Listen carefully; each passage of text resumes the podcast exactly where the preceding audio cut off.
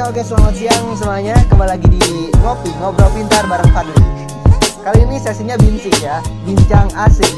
Narasumbernya masih sama Dengan Bapak Rois dan Bapak Gaus Tadi siang kita berbicara tentang 20 tahun ke atas Pak. Iya. Tapi kali ini topiknya sedikit berbeda. Apa itu?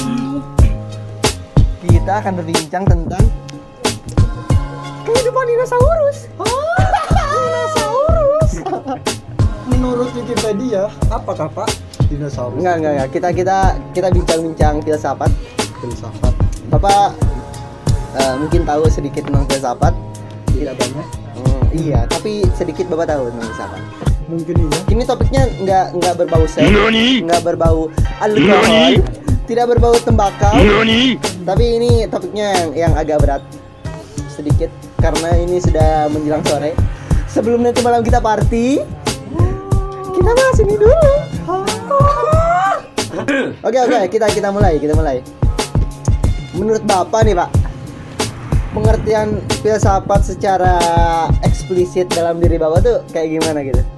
Oke, menurut saya filsafat itu akar dari semua mata pelajaran. Mata pelajaran. Lebih tepatnya ilmu pengetahuan, Pak. Oke, Kenapa Bapak eh, karena dalam berfilsafat kita diajarkan untuk berpikir. betul? Tapi kenapa orang filsafat tuh banyak yang gila? Karena kebanyakan berpikir, berimajinasi tinggi. Berarti Pak kalau kebanyakan berpikir, seorang ilmuwan juga kan sering berpikir nih. Tapi kenapa mereka tidak gila, Pak?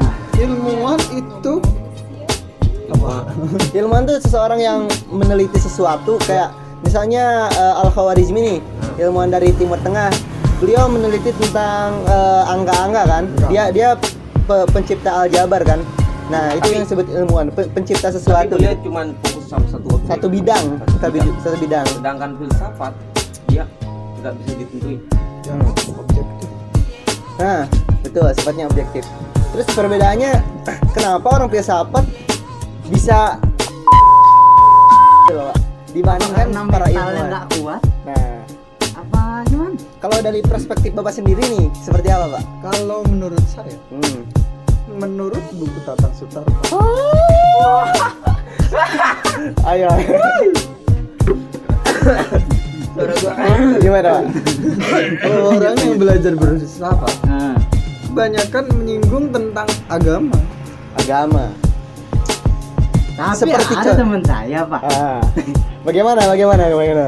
Bapak dia malah kan? lebih dia apa ngaji di atas genteng. Terus gue tanya, bang ngaji di atas genteng biar apa bang? Biar dekat sama Tuhan. Allah, Allah, Allah, Allah, Allah, Allah, Allah, Allah. Kok bisa seperti itu, Pak? Gak tahu. Harusnya itu di tengah jalan ada bus radar. Langsung sampai ke neraka apa surga. Tapi orang orang-orang filsafat tuh abstrak loh pikirannya, Pak. Iya. Dia eh, saya punya temen yang dia belajar filsafat ya. Di sekolah kan kita tidak boleh panjang ya Pak, rambutnya, Pak. Kalau kita masih SMA kan harus rapi kayak gitu kan. Terus dia belajar filsafat dan dia bikin kayak artikel gitu dipajang di mading. Alasan mengapa kita harus menumbuhkan rambut sampai panjang sepundak, Pak. Dia dia seolah-olah menentang aturan yang ada di sekolah Seolah-olah. seolah-olah. Terus eh, beberapa hari kemudian guru-guru membaca mading tersebut, artikel yang dia buat, dan akhirnya dia dipanggil ke kepala sekolah, pak. Kenapa anda eh, seolah-olah memprovokasi eh, siswa untuk memiliki rambut panjang? Hmm. Terus dia pakai dalih filsafat gitu, tapi ironinya guru-guru malah menyepelekan, pak. Tapi sebenarnya artikel yang dia butuh logis gitu. Tapi kenapa masih banyak orang yang menyepelekan perspektif seorang yang berbeda dari perspektif orang lain kebanyakan gitu? Apakah itu yang dinamakan tidak ada hak asasi manusia? Kenapa hak asasi manusia, Pak? Hak asasi berpendapat di muka umum Oh itu harusnya dilindungi oleh hak asasi manusia. Oh, itu maksud apa? Karena saya belum selesai menjelaskan, jangan dipotong. Kirain saya. Anda langsung melenceng ke topik selanjutnya. Terlalu berat. Topik ini belum selesai pak. ini masih masih ironis Pak. Orang yang memiliki pendapat yang berbeda dari kebanyakan orang dipandang salah. Seharusnya itu menjadi pacuan, menjadi eh, landasan yang baru untuk orang-orang berpikir nih, nggak nggak stuck di satu aturan gitu. Kenapa bisa terjadi demikian, Pak? Kalau menurut Bapak Gus kayak gimana tuh? Bapak Rois ya. Tenang, saya nanti. Kedua. Bapak- Terus Bapak dulu sekarang. Eh, saya kan mempertanyakan, Oh, Pak. mempertanyakan. Iya, mempertanyakan. Bapak-bapak yang mempunyai perspektif bagaimana nih pandangan? Tapi kalau menurut saya yang mempunyai apa Menurut buku tentang keharuman. argumen yang berbeda dari kebanyakan orang itu yang punya perspektif salah adalah Kayak mau keluar. yang banyak itu Es, Yang banyak apa? Yang banyak argumennya. Es. didukung oleh orang banyak. Ini berbeda. Oh, jadi yang eh, berbeda dari orang itu seolah-olah kalah gitu, Pak. seolah-olah menang dia. Es. Bagaimana bagaimana? yang yang, yang ulangi. banyak itu seolah-olah menang yang dia berbeda dari orang-orang ini. Seolah-olah dia salah sini sini sini bener. Iya, Pinter dulu nggak apa-apa. Ya, menurut saya malahan yang salah yang sini. Yang salah yang banyak. iya. Kenapa? Kenapa tidak menerima ini Nah, Gitu itu titik masalahnya. Di Indonesia ini masih kekurangan orang yang bisa berpikir kritis gitu, yang bisa menerima pendapat orang secara bijak gitu, Pak. Contohnya kayak peraturan di masyarakat deh. Kita tidak boleh misalnya masuk ke rumah tetangga dengan diam-diam. padahal kalau dengan ramai malah ditampar kita Iya, Pak. Padahal niatnya kan kita masuk rumah tetangga tuh bisa jadi buat silaturahim kan. Tapi orang-orang tetangga tetangga yang lain malah bersuuzon kepada dia, Pak. Seolah-olah dia mau memperkosanya. tapi kalau diam-diam lewat dapur itu yang jadi masalah. Oh, berarti kalau lewat eh, pintu depan tidak masalah ya, Pak ya? Kebanyakan tidak masalah Tapi kalau udah lewat dapur, itu masalahnya jadi di dapur ada apa ya? apakah di dapur dekat dengan kamar mandi oh mungkin apakah dia mau kencing sangkanya mau mau nyolong tahu tetangga. Tahu tetap. tahu apa tempe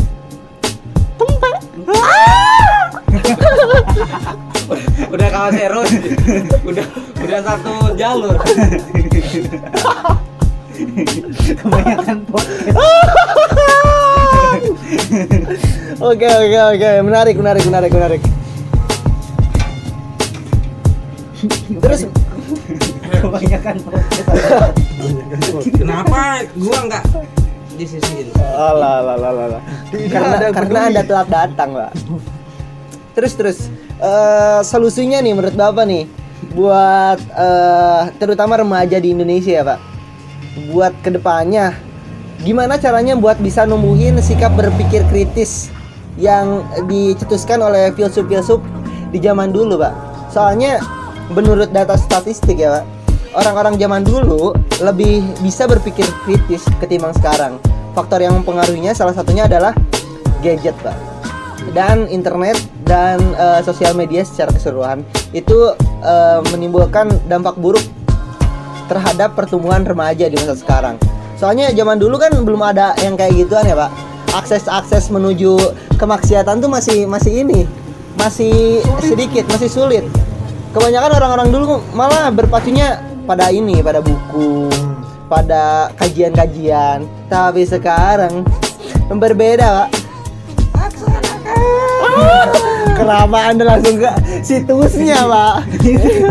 itu bukan pembahasan topik yang sekarang. Iya, itu topik yang tadi, Pak. Itu 21 tahun ke atas. Nah, menurut Bapak nih, gimana caranya biar remaja-remaja khususnya Menumbuhkan. Hah? menumbuhkan Nah, di, khususnya di Indonesia bisa eh, kembali lagi seperti eh, orang-orang zaman dahulu, remaja-remaja filsuf zaman dahulu bisa menumbuhkan berpikir kritisnya gitu, Pak. Bagaimana caranya? Men- Menurut pandangan Bapak nih sebagai eh, filosof di Indonesia. Oke, oke, gimana, Pak? Menurut saya itu harus kembali pada diri sendiri atau yang Sinyal lebih dekat anjir. itu Udah keluarga. Warga, warga. Gimana? keluarga dalam lingkungan keluarga warga? Gimana, gimana? orang tua itu dari kecil seharusnya sudah menerapkan mengajarkan kepada anak-anaknya untuk berpikir bukan untuk menghitung Hah? Bukannya menghitung bagian dari berpikir, Pak. bagian dari berpikir tapi itu hanya terpacu pada satu angka Contohnya, satu angka gimana nih, Pak? Saya jadi bingung nih. satu tambah satu sama dengan Dua. dua emang ada satu tambah satu sama dengan tiga Loh, loh, loh, loh. itu kalau di filsafat Oh iya, bener, bener, Pak.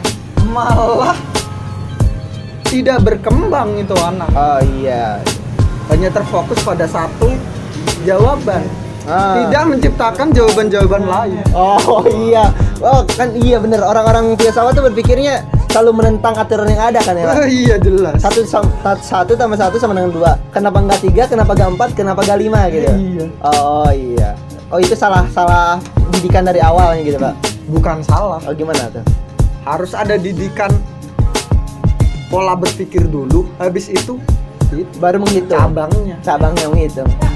Yang ini pondasinya belum ada kenapa harus tingkat lanjutnya yang harus diajarkan kalau belum ada pondasi Oh iya. yang kedua di bidang lembaga pembelajaran Oh, kayak sekolah kayak gitu Iya, ya pak. sekolah. Kenapa nih sekolah? Ada ada masalah apa di sekolah pak? karena di sekolah tidak mengajarkan cara untuk berpikir kita hanya diajarkan untuk menghafal Iya. membaca Betul, menghitung betul.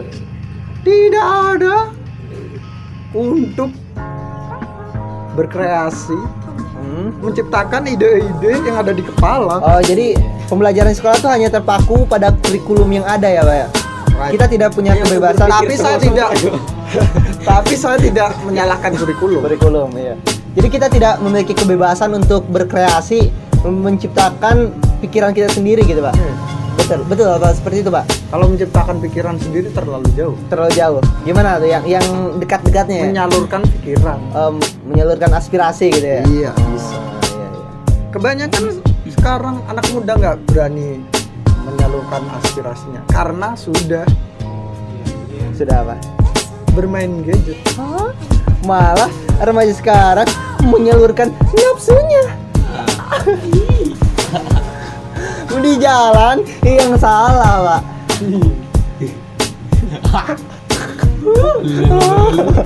ini jalan yang benar yang mana Menurut Bapak nih, remaja di Indonesia nih salah kaprah atau enggak, Pak? dalam bidang apa dulu Eh, pergaulan deh, Pak. kalau di daerah Jawa lumayan Lumayan apa nih, Pak? Lumayan salah kaprah khusus di daerah Jawa Khusus daerah Jawa. sudah kebanyakan pergaulan yang tidak sehat Tidak sehat. Seperti anak kecil di bawah 13 tahun sudah dikasih gadget Hmm. Oh itu termasuk tidak sehat menurut Bapak? sangat tidak sehat Kenapa Pak? karena masa kecil adalah masa dia untuk bersenang-senang. Bukan untuk bermain dengan serius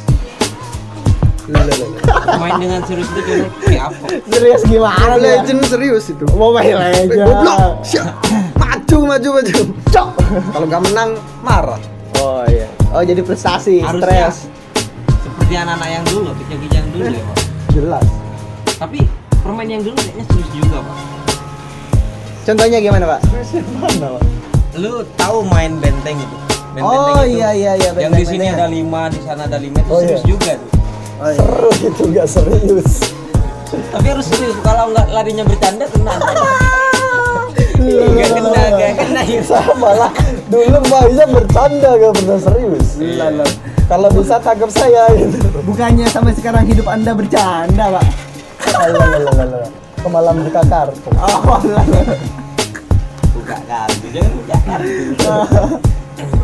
oh my god, teman. Bakar lagi rokoknya, Pak. Gimana? Aman, aman, aman. Emang. menurut bapak Gus gimana Enggak tahu. Ada. Ya. Saya kan tadi main HP. Oh my god. oh. Oke, pandangan oh, iya, Oh, enggak. Podcast kali ini disponsori oleh Gudang Garam dan Biskuit Kongguan. Tapi udah jadi asbak. tidak modal sekali ada pasir ini tidak tidak ada kopi, tidak ada apa-apa nih, Pak. Gudang Hanya Garam ada rasa penyesalan. Kenapa? hanya ada rasa penyesalan Oh. Lo lo lo lo. Oke oke oke oke. Sekian binsik bincang asik sore kali ini dikarenakan para narasumber sudah mengatur ke mana-mana. Pikirannya udah udah tidak jelas, udah kayak ngelantur sana sini kayak orang mabok dua botol. sudah tidak jelas. Mari kita tutup. Eh, selamat beraktivitas buat semuanya dan eh, sampai jumpa di ngopi selanjutnya.